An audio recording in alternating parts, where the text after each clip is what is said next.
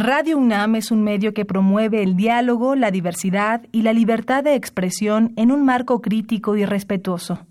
Los comentarios expresados a lo largo de su programación reflejan la opinión de quien los emite, mas no de la radiodifusora. Más salud. Radio UNAM y la Facultad de Medicina presentan Más saludable, más sexualidad más mente, más veraz, más confiable, más UNAM. www.massaludfacmed.unam.mx Coordinación de Comunicación Social. Muy buenas tardes, muy buenas tardes queridos radioescuchas, qué bueno que están con nosotros en su programa Más Salud. Soy Alejandro Godoy en la conducción y hoy me da mucho gusto darle la bienvenida también en la conducción a la doctora Gabriela Mireles, que a partir de hoy se integra a este grupo de trabajo. Gaby, ¿cómo estás? Muy, buenas tardes. ¿Cómo estás, Alejandro? Muy bien. Muy bien, muchas gracias. Gusto estar aquí. Y justamente estábamos comentando antes de comenzar el programa sobre el cambio de, de estación. ¿Qué tal te parece el calorcito que está haciendo? Pues ahorita aquí ya lo sentimos bastante el, calorcito y creo que nos da perfecto la entrada para hablar de las enfermedades gastrointestinales, tanto en niños como en adultos. ¿A ti qué te parece? Me parece estupendo. Es exactamente nuestro tema de hoy. Eh, quédese con nosotros. Intente hacernos preguntas, hacer preguntas a nuestro invitado, que se trata nada más y nada menos que del doctor Jesús Reina Figueroa. El doctor Reina Figueroa es eh, médico cirujano egresado de la Facultad de Medicina de la Universidad Nacional Autónoma de México, tiene una especialidad en pediatría en el Hospital Central Sur de Petróleos Mexicanos y su cargo actual es jefe de enseñanza e investigación del mismo Hospital Central Sur de Petróleos Mexicanos. Doctor, muy buenas tardes, bienvenido a Más Salud. Buenas tardes, muchas gracias por la invitación. Un placer estar con ustedes abordando un tema de interés médico ya de muchas décadas que a pesar de todo eso, no deja de, dar nuevo conocimiento y muchas controversias. Hay que poner en la mesa muchos temas y esperamos aportar a esto. Claro que sí. Muchas gracias, doctor. Seguramente será así, doctor. Muchas gracias. Muchas gracias. Les recordamos el teléfono en cabina, es el 5536-8989. Tenemos dos líneas y el 01800-505-2688. Por favor, haga sus llamadas háganos las preguntas que usted desea hacer. Vamos a hacer una pequeña pausa para escuchar una cápsula muy interesante, muy importante, que seguramente para usted le va a resultar interesante. Se trata sobre el Día Mundial del Agua. Adelante.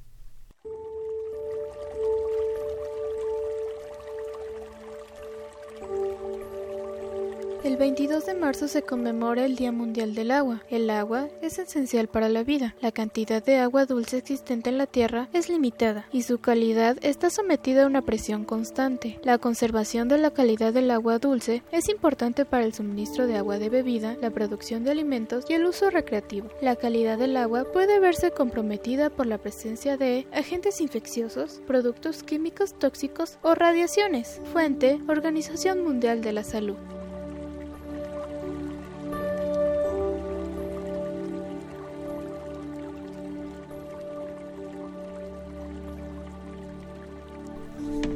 Les recordamos nuestros números telefónicos para que usted haga sus comentarios, sus preguntas, sus sugerencias a este su programa Más Salud. Nuestros teléfonos son el 55 36 89 89, repito, 55 36 89 89 y el LADA sin costo 01 800 505 26 88. Doctor Reina, pues si le parece, para iniciar con enfermedades gastrointestinales en niños y en adultos, cuéntenos, ¿qué es la diarrea?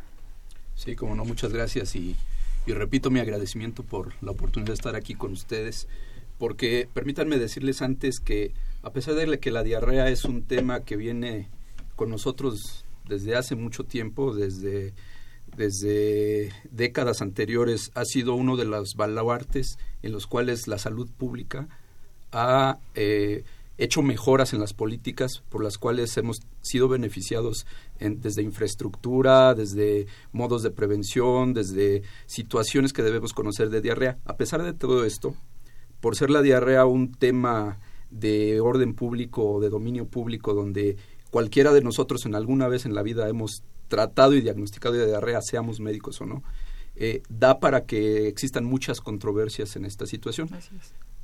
Quiero poner en la mesa parte de la controversia en cuanto a la definición, en qué es diarrea. Podemos verlo desde el punto de vista médico, en el cual, si tomamos la definición de la OMS, de la Organización Mundial de la Salud, dice que diarrea es eh, eh, evacuar tres o más veces al día de características líquidas. Esa es la principal condición. Debo subrayar otra vez esto. Debe de ser totalmente líquida. Hay algunas situaciones como por ejemplo, eh, habrá gente que evacúe tres, cuatro veces al día, habrá gente que evacúe una vez, pero si de repente escucha este criterio de tres o más evacuaciones, pero la evacuación es total de acuerdo a las características que toda la vida ha manejado, esto no lo podemos decir como diarrea. Hay un grupo en especial que son eh, los niños que están siendo amamantados cuyas características de la evacuación son semipastosas, algo así como mastique. Entonces, eso tampoco lo podemos tomar como diarrea. Si somos un poquito pulcros, la OMS dice eso, evacuar tres o cuatro veces eh, eh, al menos una evacuación líquida. Las otras características, y ya lo veremos en, eh, adelante en la plática, debemos de tomar en cuenta también el estado clínico y síntomas que se pueden asociar a esto. Pero digamos que esto en sí sí quisiera ponerlo aquí en la mesa, hablar de diarrea es eso, hablar de una evacuación líquida en un número importante. Ya a nivel hospitalario, a nivel eh, médico, podemos tener otros criterios, como por ejemplo medir el gramaje por kilo de peso que está evacuando la persona o el niño, y sobre eso ya dar, eh, medir el gasto fecal y sobre eso decir si está incrementado o no este. Entonces, pero yo me quiero quedar con esa definición de entrada. Muy bien, doctor, muy claro. Ahora, ¿qué la produce? ¿Qué produce la diarrea? eso también es algo que es importantísimo y que al paso del tiempo afortunadamente ha cambiado, eh, y no, no solo en la población general, sino en el pensamiento médico, porque hablar de diarrea desde hace mucho tiempo es hablar prácticamente de enfermedades infecciosas. Este, diarrea casi siempre es sinónimo de que está eh, presente una infección. Sin embargo, eh, las causas de diarrea pueden ser muchísimas, desde las causas eh, tóxicas, desde, eh, dice, dice la gente, te sobrepasaste o te sobrealimentaste y de repente hubo una, alguna llena de fibras, pero digamos que hay muchas causas, eso sí hay que ponerlo así como debe de ser. Hay infecciones, dentro de las infecciones podemos dividirla entre bacterianas, este, virales, parasitarias, eh, existen otras diarreas que pueden ser a causa de fármacos, existen otras eh, diarreas que son a consecuencia o secundarias de una enfermedad sistémica, inflamatoria, incluso enfermedades eh, que pueden llamarse misceláneas, donde realmente entran en una clasificación que no podemos ponerla en las anteriores. Entonces, causas hay muchas, aunque sí la mayor parte de estas, la mayor frecuencia, siguen siendo por enfermedades infecciosas. Aquí sí hay que tener en cuenta también el grupo de edad, pero digamos que en la mayoría las infecciones son lo que la produce más frecuentemente. Perfecto. Y entonces, eh, ¿podríamos resumir, doctor, algunos factores de riesgo que predisponen a, a, a los niños a que se contagien este, de estas infecciones y que por lo tanto les, les dé diarrea o gastroenteritis? Sí, hay, hay, hay varios factores de riesgo, sin embargo, yo creo que los más importantes en este caso, eh, pudieran ser dos. Uno, eh, un niño que tiene desnutrición, un niño que no está bien alimentado, es muy susceptible a infecciones eh, intestinales. Digo, en general a cualquier tipo de infecciones, pero las infecciones intestinales, como es el tema, también lo hace propenso a este tipo de, de situaciones. Son niños que no necesariamente se quedan en diarrea aguda, sino que se quedan ya en una cronicidad o incluso en la persistencia de la diarrea y esto más que favorecer a su estudio a su estado nutricio, pues obviamente lo empeora. Entonces, es digamos que esta es una una de las situaciones que puede favorecer. Estamos en una transición epidemiológica actualmente donde eh, desafortunadamente las enfermedades oncológicas o los cánceres son eh, cada vez más frecuentes. Entonces, eh, esto en consecuencia también inmunosuprime al niño por el uso de quimioterapias, la misma toxicidad de la quimioterapia, y esto también favorece, uno, a que se infecte ese niño por disminución de las, de las defensas o por efecto de la misma toxicidad de las quimioterapias que se usan. Entonces, digamos que los, los factores más importantes propias del, del individuo es esa, una malnutrición o alteraciones en, eh, en las defensas del propio individuo. Obviamente, si ya nos metemos a las cuestiones socioculturales, a las cuestiones de infraestructura, pues es bien sabido que la persona que es que tiene malos hábitos higiénicos, esto es, no, no hay adecuado lavado de manos, no tiene una adecuada este, eh, higiene diaria, eh, que hay fecalismo al ras del suelo, que se evacúa en, el campo, eh, que existe flora nociva como pueden ser ratas, y pueden ser moscas, o que pueden existir por ahí un mal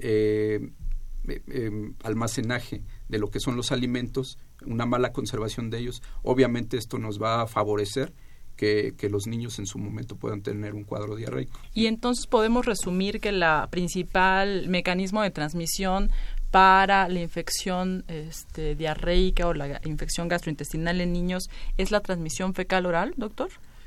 Es, es digamos que la principal. Digo, hace muchos años que el mecanismo era el famoso ano mano boca, claro. ¿no? Este de la autoinoculación y todo eso. Aquí eh, con que exista materia fecal o existe el microorganismo en el alimento, existe el microorganismo en la mano del niño que se, que se, que se la lleva a la boca, eh, es la principal causa de transmisión, el contacto directo con el microorganismo.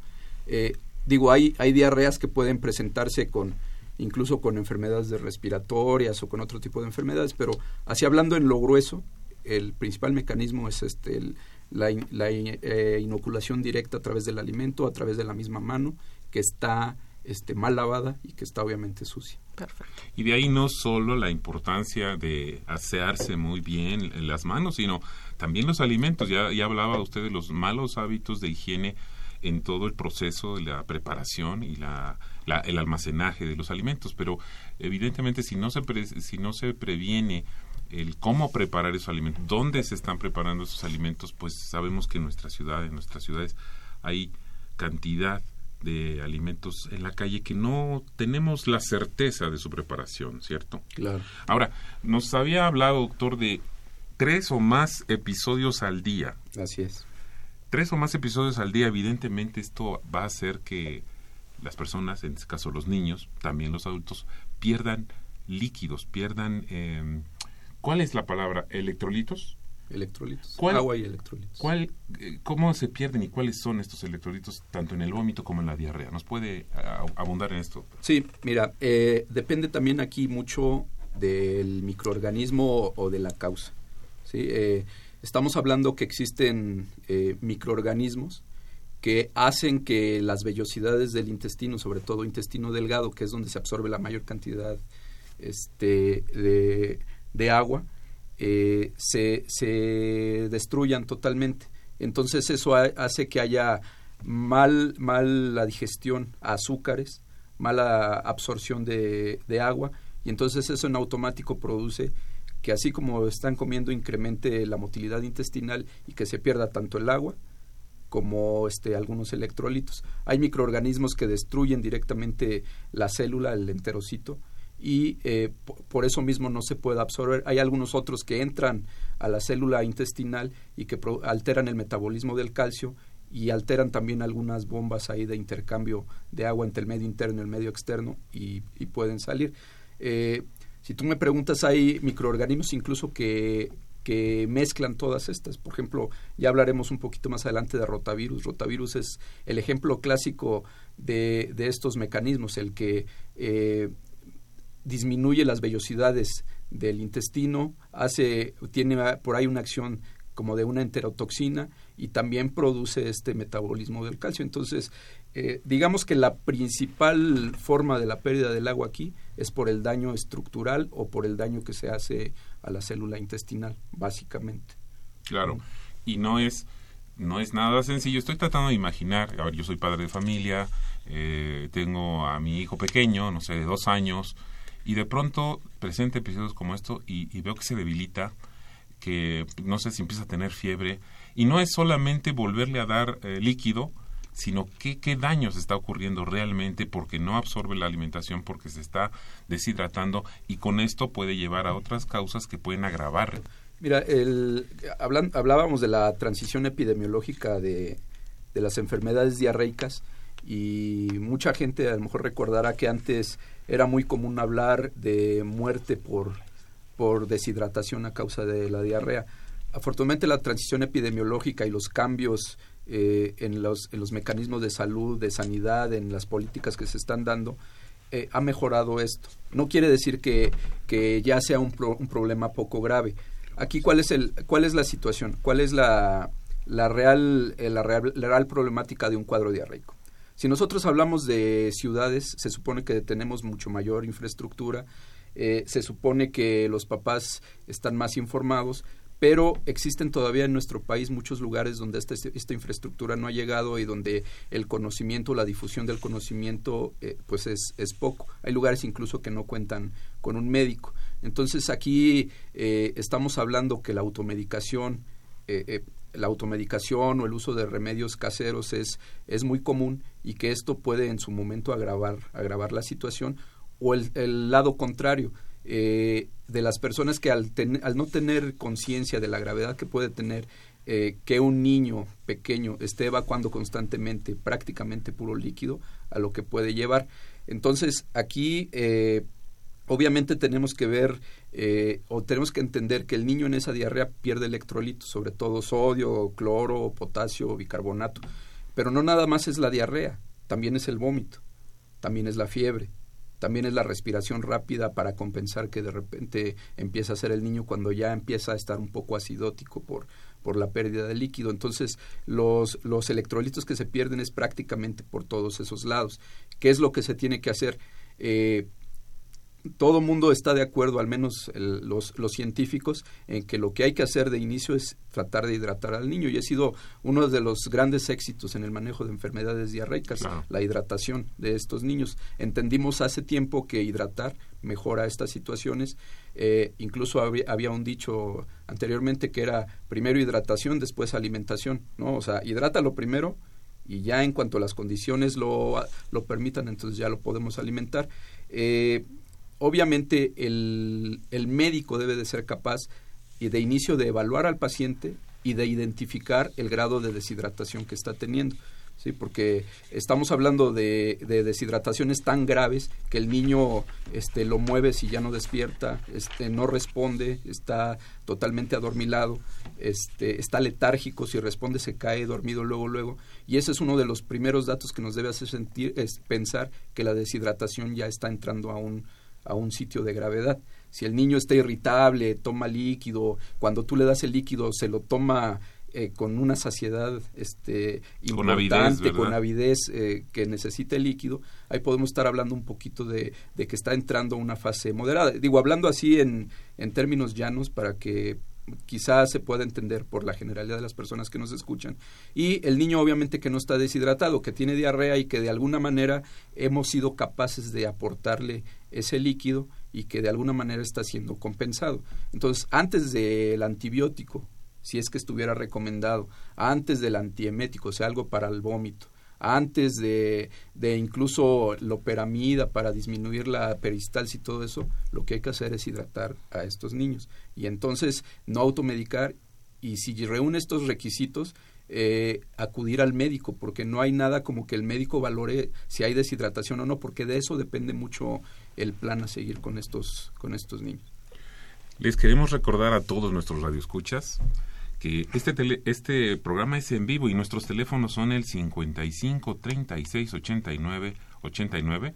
Repito, 55 36 89 89 y hay un LADA sin costo 01800 505 26 88. Nuestro programa de hoy, enfermedades gastrointestinales en niños y adultos. Doctor, eh, bueno, continuando, la, la, principal, digamos, complicación es la deshidratación, desde luego. Pero alguna otra que nos que nos quisiera comentar para que, por supuesto, nuestros radioescuchas puedan tenerla en, en cuenta y, poder acudir al, al, al centro de salud o al centro médico. Sí, digo, cuando alguien ya acude con una complicación es porque ya perdimos tiempo importante de de manejo de estos pacientes. Ya cuando estamos hablando de otro tipo de complicaciones aunadas a la deshidratación, es porque el paciente pues sí ya tiene una problemática ahí interesante. Digamos que la deshidratación es lo que más nos ha preocupado históricamente. Como les mencionaba anteriormente, al menos en las ciudades es, eh, es, es más fácil que los padres acudan ante cualquier síntoma y que no pase esto pero entonces se han dado otro tipo de complicaciones, como por ejemplo las digestivas. Eh, hay algo que se llama ilio, o sea, eh, por la pérdida de electrolitos, por la toxicidad de la bacteria o del microorganismo, el, intestino se paraliza y entonces ya no, ya a pesar de, de, de todo, ese intestino está totalmente paralizado. Empieza a haber distensión abdominal, empieza a haber mucho dolor y entonces sí es una situación que debe eh, atenderse incluso a nivel hospitalario. Eh, hay algo que se llama invaginación intestinal que dependiendo la gravedad de la diarrea, la constancia del, de, la evacuación o al, al presentarse la diarrea, el mismo, el mismo intestino se mete dentro de sí, como si fuera un guante o imagínense una manguera que se mete dentro de ella. Entonces, eso es una situación de urgencia, incluso este, en ocasiones quirúrgicas, si es que no llega a tiempo y se pueden hacer las maniobras para, para poder regresar ese intestino a su lugar. ¿Y eh, qué es lo que sucede? El, el niño está muy irritable, hay, hay una, eh, se puede ver incluso en ocasiones una masa a nivel del abdomen y empieza a evacuar ya no las características aguadas o, totalmente líquidas, sino que empieza a haber una, una evacuación como en grosella, que esto significa que hay un poquito de sangrado. Hay algunas otras este, eh, eh, complicaciones como por ejemplo la peritonitis, pero ahí ya estamos hablando de que hubo un proceso de, de, que el intestino se puso negro, incluso pudo haberse perforado y entonces ya llenó toda la el abdomen, incluso de materia fecal o de pus y eso también es algo algo grave. Eh, digamos que de lo menos grave posteriormente, sobre todo en rotavirus, es la pérdida de algunas enzimas que, que metabolizan azúcares entonces, por ejemplo, en rotavirus es muy común que, ok, el niño tiene diarrea, tiene diarrea, tiene diarrea, y de repente este, ya no tiene fiebre, ya está comiendo bien, pero la diarrea continúa. Pues resulta que la diarrea no es por el rotavirus, sino porque como ya no tiene la capacidad de ese enterocito en ese momento, hasta que no se, eh, se, se sane, por decirlo así, eh, la diarrea va a continuar. Entonces hay que evitar por ahí azúcares, hay que evitar este eh, sobre todo alimentos que tengan eh, sean muy ricos en azúcares porque el niño cuando come va a seguir evacuando y entonces los papás se preocupan, incluso a veces nosotros como médicos nos preocupamos porque decimos, ah, es, un rotavirus que está durando mucho.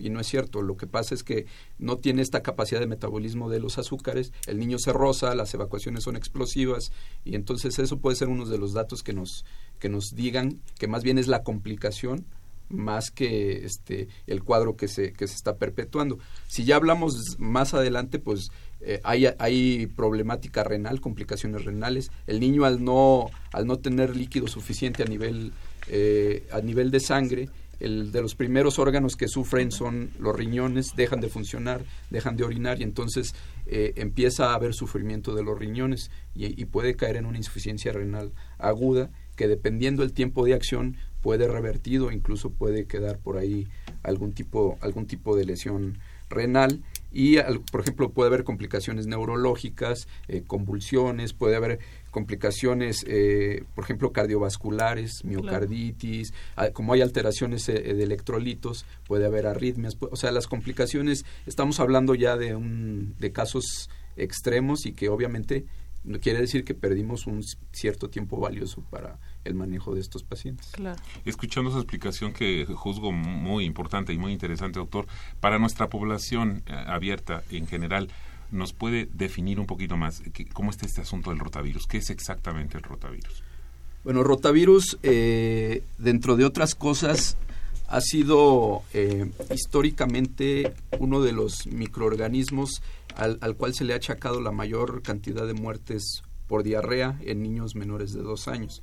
De hecho, fue o es el culpable de que una de las políticas más exitosas de salud pública se hayan presentado, como es la vacuna contra el rotavirus. A partir de esta vacuna, la mortalidad mejoró impresionantemente en cifras del 20-30%. O sea, ya la mortalidad por rotavirus ha, ha mejorado muchísimo. Eh, como su nombre lo dice, es un virus Es un virus eh, eh, que se considera incluso eh, estacional. Esto quiere decir que en épocas de invierno, en épocas donde hace mucho frío, es, tiene su máximo pico y es cuando más frecuentemente vemos estos casos. Casi siempre se presenta entre los seis y los seis meses y los dos años de edad y digamos que es el grupo más vulnerable. Hay un dato interesantísimo por ahí de la OMS que dice que un niño de cinco años seguramente entre el 98 y 99% ya tuvo un periodo de rotavirus o una infección por rotavirus durante, durante esa época. Entonces, sí es, sí es, es frecuente. ¿Qué, ¿Qué, es lo que pasa con, con este rotavirus? En primer lugar, eh, una de las características principales es que es contagioso. Sí, o sea, incluso para los mismos para los mismos adultos, adultos mayores sobre todo. En segundo lugar, que su cuadro clínico es eh, aparatoso en, muchas ocasiones, frecuentemente son evacuaciones constantes. Hay niños que evacúan entre 15, 20 veces eh, en, todo el día, que se presenta vómito, entonces eso eh, complica más aún la situación y aparte de todo se presenta fiebre. es, digamos que de las enfermedades infecciosas eh, de las de las más importantes en este caso. Digo, no digo otras porque pues ya sería entrar en materia, pero por ejemplo, cólera puede ser una de esas que, que se comporta igual de una forma ah, incluso más agresiva que rotavirus. Eh, más o menos de que el niño se llega el virus, o sea que no nos hemos dado cuenta que se inoculó, que lo ingirió y todo esto, pueden pasar entre 12 horas o 4 días para poder iniciar el cuadro el cuadro diarreico. Eh, después de eso... Tanto eh, tiempo, o sea, realmente es mucho. Pensaría uno que es, bueno, se infectó y quizás a las 12 horas o 6 horas, máximo un día, podría ser hasta cuatro días. Hasta cuatro días. Digamos que el mínimo por ahí reportado son, son 12 horas, que es así lo más, lo más rápido. ¿Qué es lo que pasa con rotavirus? Que es un virus bastante resistente e incluso eh, entonces eh, si un niño por ejemplo en una guardería tiene eh, enfermedad por rotavirus y de repente por ahí quedó o un juguete una mesa un, un lápiz o algo con el rotavirus este puede llegar a contagiar a los demás niños. Por eso ya se, se han descrito de años hacia acá enfermedades o epidemias intrahospitalarias, epidemias en asilos, epidemias en, en guarderías por la resistencia que tiene el virus eh, de sobrevivir en medio ambiente aún sin estar en, estar en el huésped. Entonces, sí, es, es un virus al que afortunadamente pues ya hay mecanismos para controlarlos eh, muy importantes. Claro, y entonces, doctor, eh, digamos que podríamos resumir algunas, digamos, manifestaciones clínicas que, que, debe de tener el niño para tomar en cuenta y acudir de inmediato con, con el médico, doctor. Hay algunas que nos puede eh, resumir como manifestaciones este, clínicas por rotavirus. Sí, mira, yo, yo no quisiera ser imprudente y decirte eh, con esto acude, porque luego se puede prestar a que la gente piensa, ah, es que se dijo que con esto, pero si tengo esto otro, a lo mejor no.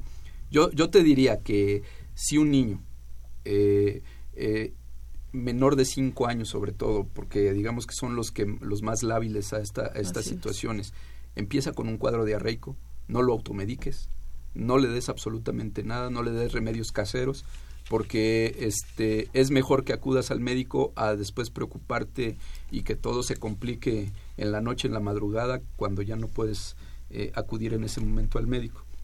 Entonces, para, para rotavirus yo sí te diría que sí existen síntomas que, que lo hacen sospechar. En primer lugar, la estacionalidad.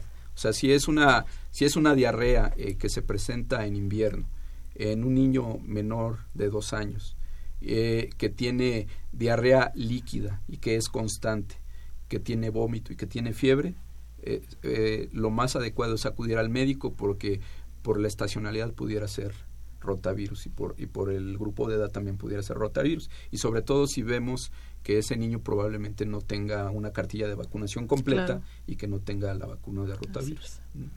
Estamos entrevistando el día de hoy al doctor Jesús Reina Figueroa con el tema enfermedades gastrointestinales en niños y adultos. Les reiteramos nuestros teléfonos si usted tiene alguna pregunta, alguna duda, algún comentario que hacernos sobre el tema de hoy o sugerencias para temas futuros, llámenos por favor al 55 36 89 89 o helada sin costo 01800 505 2688. Vamos a hacer una breve pausa, vamos a escuchar una cápsula con información importante para usted y regresamos.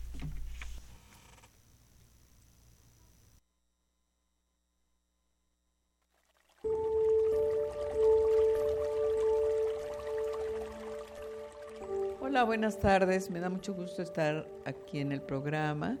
Y bueno, ahora les tengo una noticia. Fíjense que a, partir del 5 de marzo, en el Departamento de Psiquiatría y Salud Mental, que ya tiene eh, más de 60 años el programa que ofrece atención para la salud mental a los universitarios, eh, se abrió específicamente una clínica para atender los problemas de adicciones. Esto es una preocupación que tenemos todos, la sociedad y la universidad pues también eh, eh, pues, está interesada en que aquellos alumnos y eh, integrantes de la comunidad universitaria que tengan problemas con el uso y abuso de sustancias, pues tengan un lugar a donde acudir en donde se ofrezcan servicios especializados. En este caso, hemos pensado que la primera etapa de esta clínica sea para la comunidad universitaria que tenga edades de 12 años a 30 años. ¿Por qué 12 años me han preguntado? Pues bueno, porque la universidad cuenta con un programa llamado de iniciación a la universidad y podríamos decir que es la secundaria. Eh, después viene la enseñanza media superior y superior, incluyendo pues los que alcancen niveles de posgrado. Entonces, esto eh, eh, pues es en cuanto a la edad. Por otro lado, quiero decirles que van a ser recibidos por un equipo de especialistas jóvenes. Contamos con, un con psiquiatras, eh, con trabajadoras sociales psiquiátricas y también con psicólogos que van a, atender las cuestiones, eh, digamos, de dificultades que presentan quienes usan y abusan sustancias. Esto es muy importante porque sí hay distintos modelos y eh, el modelo que nosotros seguimos es el que la OMS se refiere ha sido probado por su eficacia. Eh, entonces tienen las eh, terapias, las intervenciones una efectividad en la modificación de conducta, más que nada, búsqueda del cambio, es decir, disminución del consumo y también detectar los riesgos, porque eso es una problemática que hace muy complejo el problema de las sustancias. Esta clínica va a estar abierta eh, de 10 de la mañana a 6 de la tarde en el campus universitario, pensando que sean los horarios en los que los alumnos no tienen clases. Vamos, están como en intermedio, por así decirlo, en un tiempo intermedio y eso les facilita llegar a solicitar desde información hasta el tratamiento, porque hay quienes se han acercado y desde luego para saber qué hacemos y de qué se trata y todo esto, seguramente ellos si no tienen el problema están interesados y preocupados por alguien cercano a ellos, ya sea compañero de escuela, familiar, en fin, sí se han acercado en esta primera semana que ya llevamos, este un buen número de estudiantes han venido a la consulta y bueno, veremos este viernes, ya son dos semanas, este, cuántos han venido, qué características tienen. Y yo quiero decirles que primero llegan con eh, trabajo social psiquiátrico deben traer su credencial, desde luego, de la universidad o su tira de materias, deben de estar inscritos, eso es importante. A lo mejor hay otro tipo de situaciones universitarias, como alguien que está haciendo tesis o esto, bueno, pues ya consideraremos como casos especiales, pero este, todos deben traer este, su credencial eh, eh, de identificación universitaria y la tira de materias, sobre todo los que están activos estudiando. Y por otro lado, eh, quiero decirles que ya que están con trabajo social, también les van a pedir un consentimiento, porque pensamos que es muy importante trabajar con la familia, no solamente con la persona que tiene el problema, sino tender redes de apoyo y en primer lugar las redes familiares. Y trabajo social se encargará de hacer grupos psicoeducativos para la familia y también para los eh, eh, pues, consumidores de sustancias. El psicólogo, con un marco de, pues digamos, teórico y de práctica clínica llamado eh, terapia conductual contextual, formará grupos en donde se espera que la persona también sea capaz de detectar qué es lo que lo está llevando en su contexto a usar sustancias. El psiquiatra, bajo un modelo también médico de atención, verá eh, eh, lo que se llama el proceso del cambio. O sea, ¿qué nos proponemos?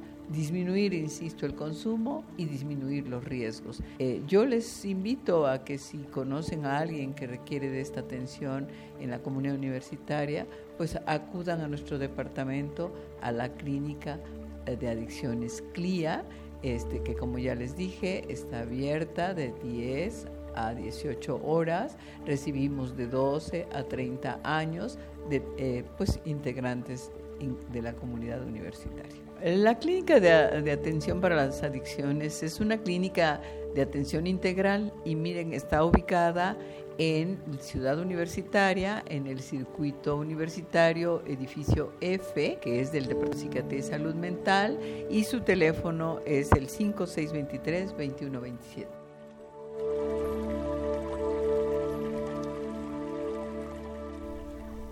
Regresamos, les recuerdo los teléfonos en cabina, llámenos y háganos todas sus preguntas, eh, aprovechen que el doctor Reina Figueroa nos está ampliando toda esta información para que todos la podamos entender. El teléfono en cabina es 55 36 89 89. Esperamos sus llamadas.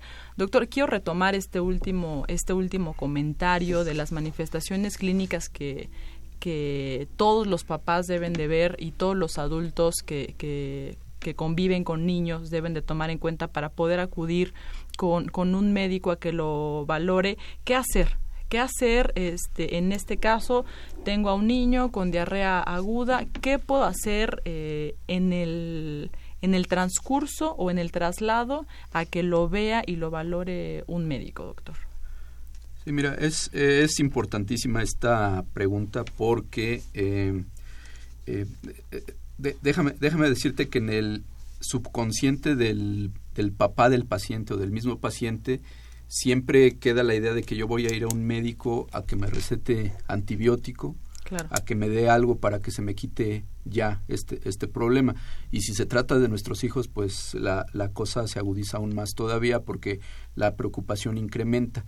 Eh, y es curioso, te digo, porque cuando los papás llegan a consulta a un servicio de urgencias y de repente te sientan ahí con una jarrita con suero oral y te dicen que le des de cucharaditas, eh, suele ser un, un, choque de pensamiento importantísimo.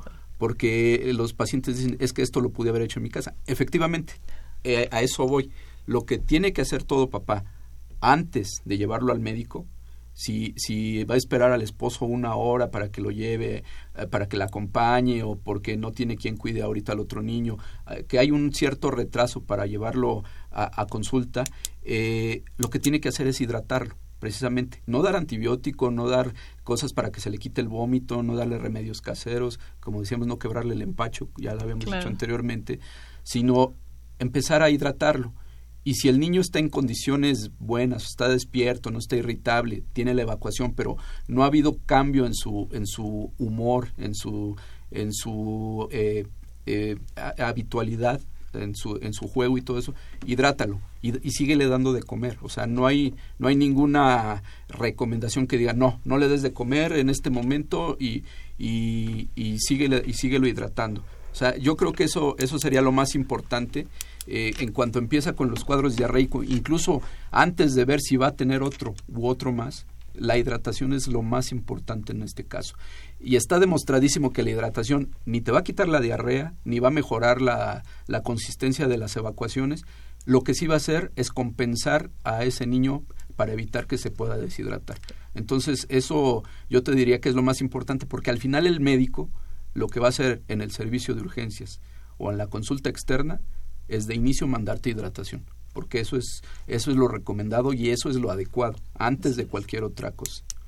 Precisamente comentábamos eh, fuera del aire que eh, vivimos una época muy distinta, pero no hace muchos años, y yo lo, lo sé por experiencia, justamente se hablaba de quebrarle el empacho a los niños que estaban mal, o ir a la farmacia, a la botica, y comprar un, producto muy sencillo, muy popular, toma que se tome esto, un tecito y con eso se va a componer.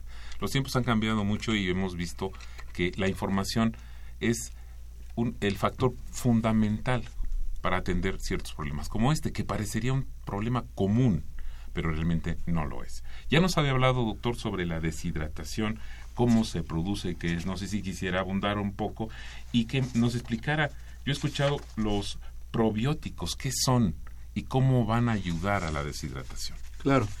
Mira, vamos a tratar de retomar en forma simplificada esta cosa de la hidratación oral. Perfecto. Porque, ¿cómo lo manejo? O sea, no es nada más agarra y empieza a darle agua al niño de tal manera que con eso va a ser suficiente.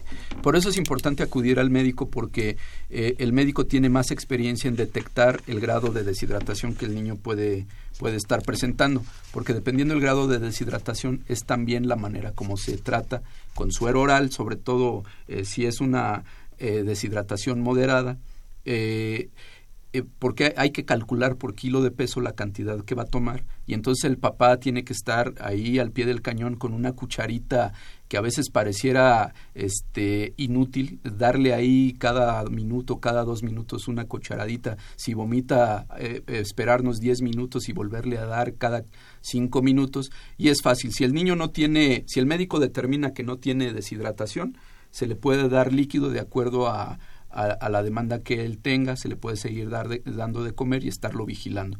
Pero si el niño ya trae una deshidratación moderada, y repito, el niño está irritable, este, si tú le acercas un, un bote de una botella de agua, se lo va a tomar con, con gran avidez, pero a veces esto hace que se vuelva a vomitar.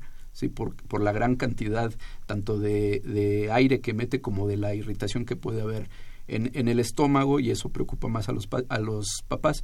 Entonces, ¿qué pasa? Hay que calcular eh, entre 75 mililitros por kilo, eh, dividirlo en cuatro horas, eh, dar en media hora, descansar 10 minutos de cada esa media hora y entonces a las cuatro horas el médico debe revalorar si el paciente mejoró en su hidratación, si mejoró en su estado de ánimo que ya no esté irritable y, e incluso si está en condiciones de que la mamá se lo lleve a su casa para continuar con, con la hidratación en casa. Si después de cuatro horas el médico considera que no hay mejoría en la, en la deshidratación, que incluso ha incrementado la cantidad de evacuaciones eh, o la cantidad de líquido que está perdiendo por la evacuación o por el vómito, que no tolera de plano el suero oral, eh, eh, entonces sí habría que ver algunas otras situaciones que este, pues ya tienen que ver más con situaciones hospitalarias y de hidratación intravenosa. Ahora, hay algunas, algunas propuestas que han sido estudiadas en los últimos años, dentro de ellas los probióticos.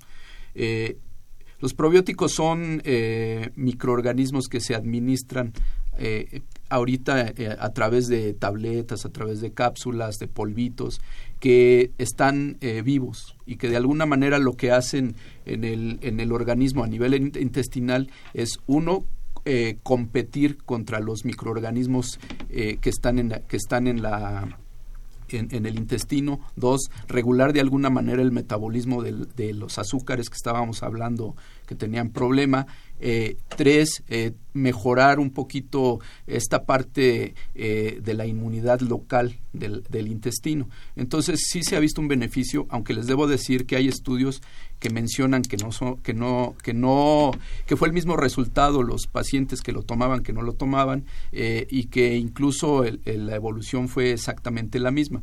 Ahí hay algunas controversias porque habría que ver el tipo de lactobacilo que se, que se administró. Hay algunos que han demostrado mayor eficacia que otros y, eh, e incluso eh, en, uno, en algunos estudios eh, los niños que se incluyeron en el grupo de los, de los que no utilizaron probióticos pues eran los más graves, entonces eso ya nos lleva a un sesgo de, de selección de los estudios.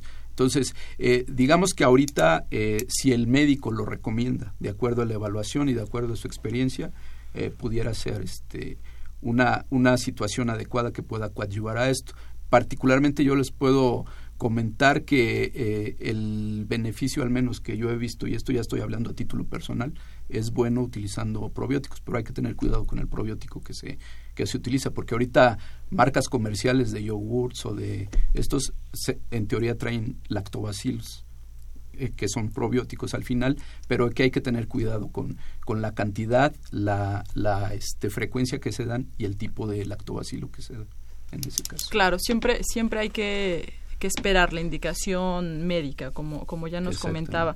¿Y hay algún tipo de sales de rehidratación oral eh, recomendables, doctor, justamente en, en, este camino que ya hablábamos de el, el, niño que empieza con diarrea en, en casa o en la escuela, en la guardería, a su traslado este a, su médico para que para que lo valore doctor porque bueno este el, el, médico ya indicará las las sales de rehidratación oral específicas cuando cuando lo valore pero hay algunas que pueda recomendarles a nuestros radioescuchas sí la, la recomendada este de hecho por la OMS es el, la rehidratación oral que aquí en México se llama vida suero oral no es el sobrecito ahí con los niñitos de color azul que, que tienen y que, y que la venden pues, prácticamente en cualquier farmacia.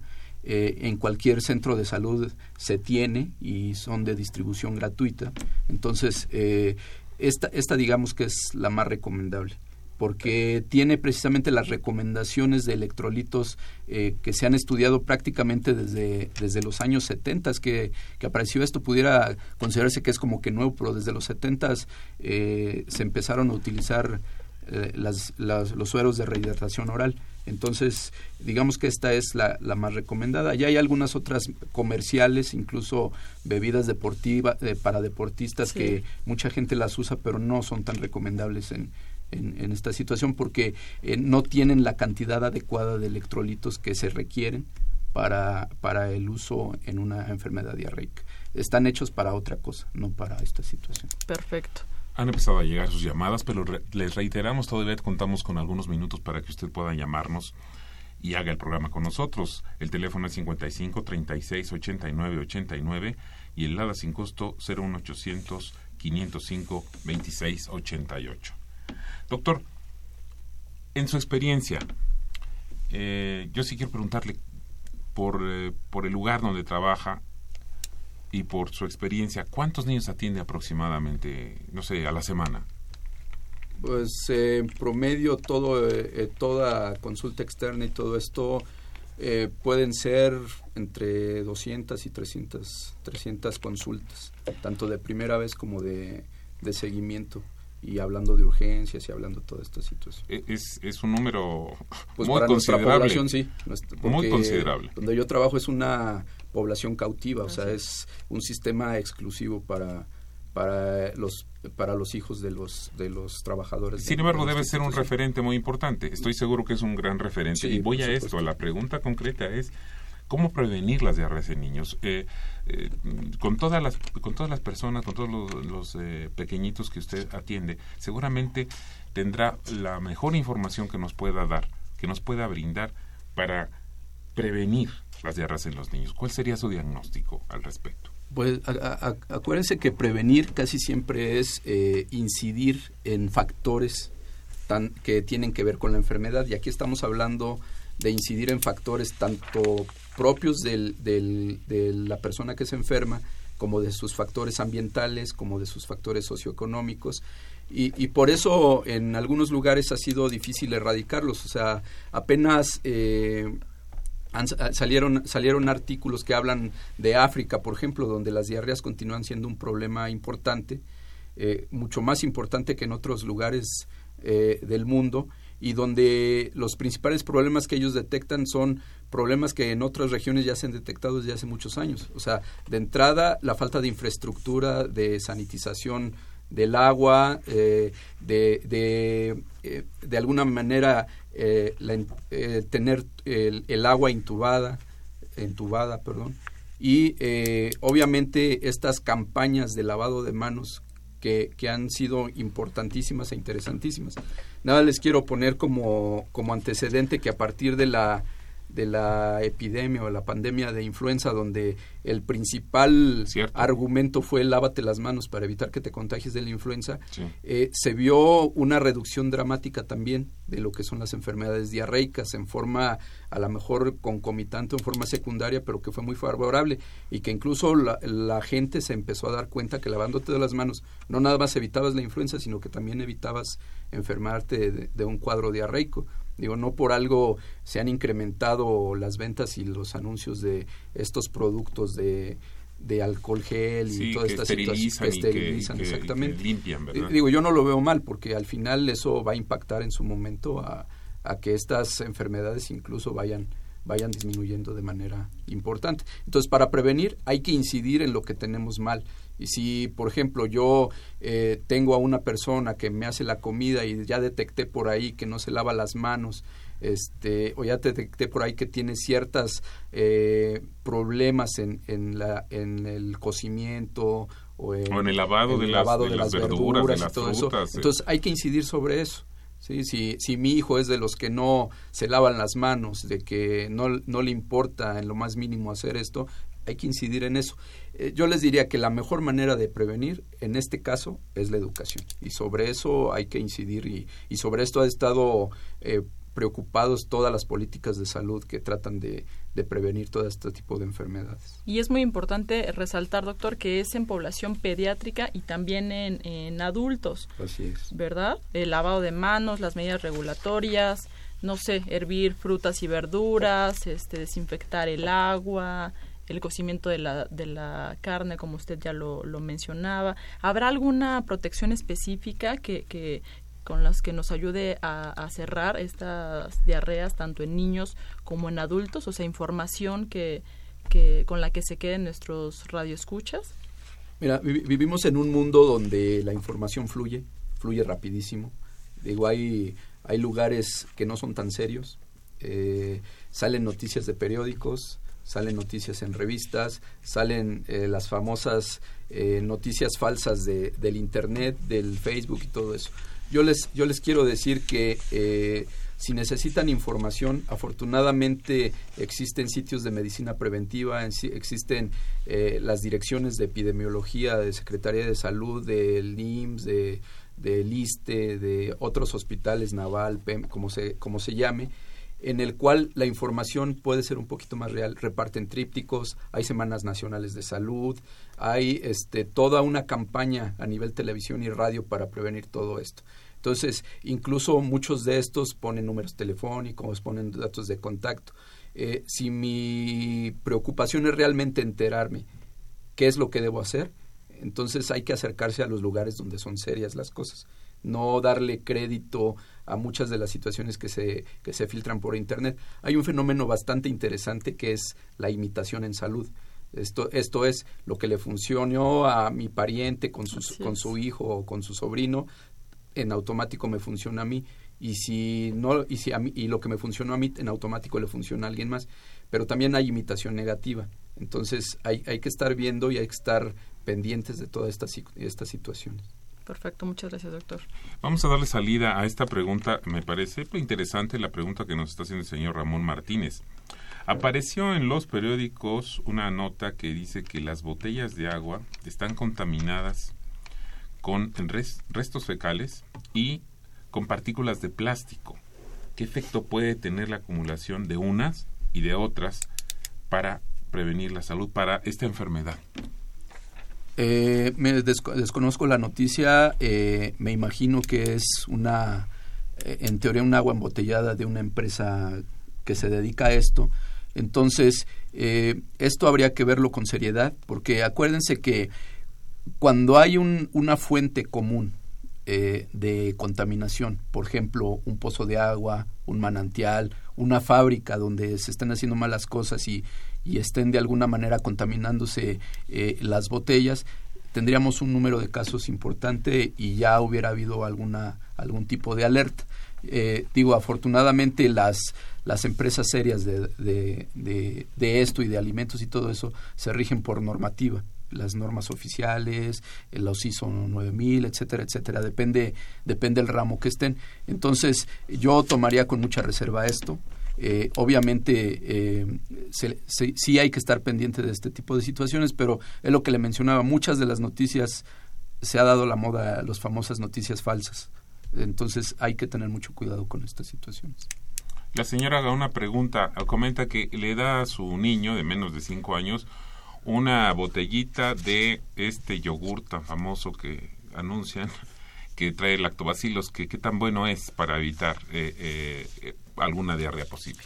Eh, es, es, parte de lo que comentaba. Digo, finalmente prevenir algo es prevenir en cero. O sea, me explico. Si yo quiero prevenir algo, no sé si va a suceder o no va a suceder. ¿sí? O sea, esto es, voy a mejorar las condiciones de tal manera que no pase esta situación lo que les comentaba anteriormente, existen probióticos como por ejemplo estos lactobacilos, donde la cantidad recomendada, no para prevenir, sino para tratar la diarrea, es, es diferente.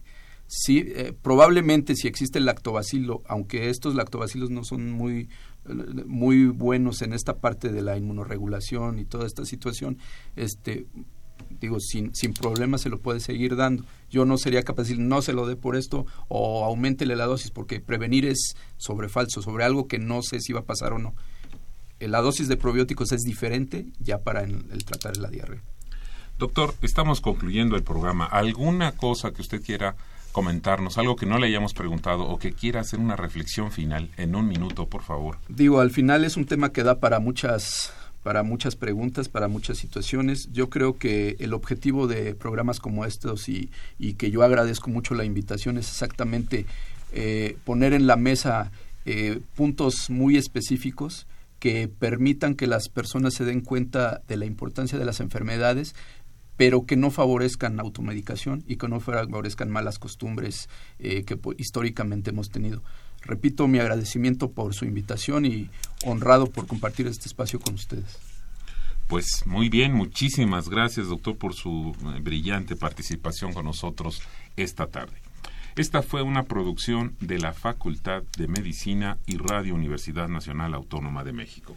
A nombre de nuestro director, el doctor Germán Fajardo Dolci, eh, la doctora Irene Durante Montiel, nuestra secretaria general, a nombre de nuestra licenciada Karen Corona Menés, coordinadora de comunicación eh, digital y social, nos despedimos. En la producción tuvimos Erika Lamilla Santos, en controles técnicos a Socorro Montes y en la conducción la doctora Gabriela Mireles. Muchas gracias, doctor. Muchas gracias, Alejandro. Y Alejandro Godoy, quien les desea muy buenas tardes. Hasta la próxima. Radio UNAM y la Facultad de Medicina presentaron Más Salud. Consulta nuestra revista www.massaludfacmed.unam.mx. Coordinación de Comunicación Social. Más UNAM.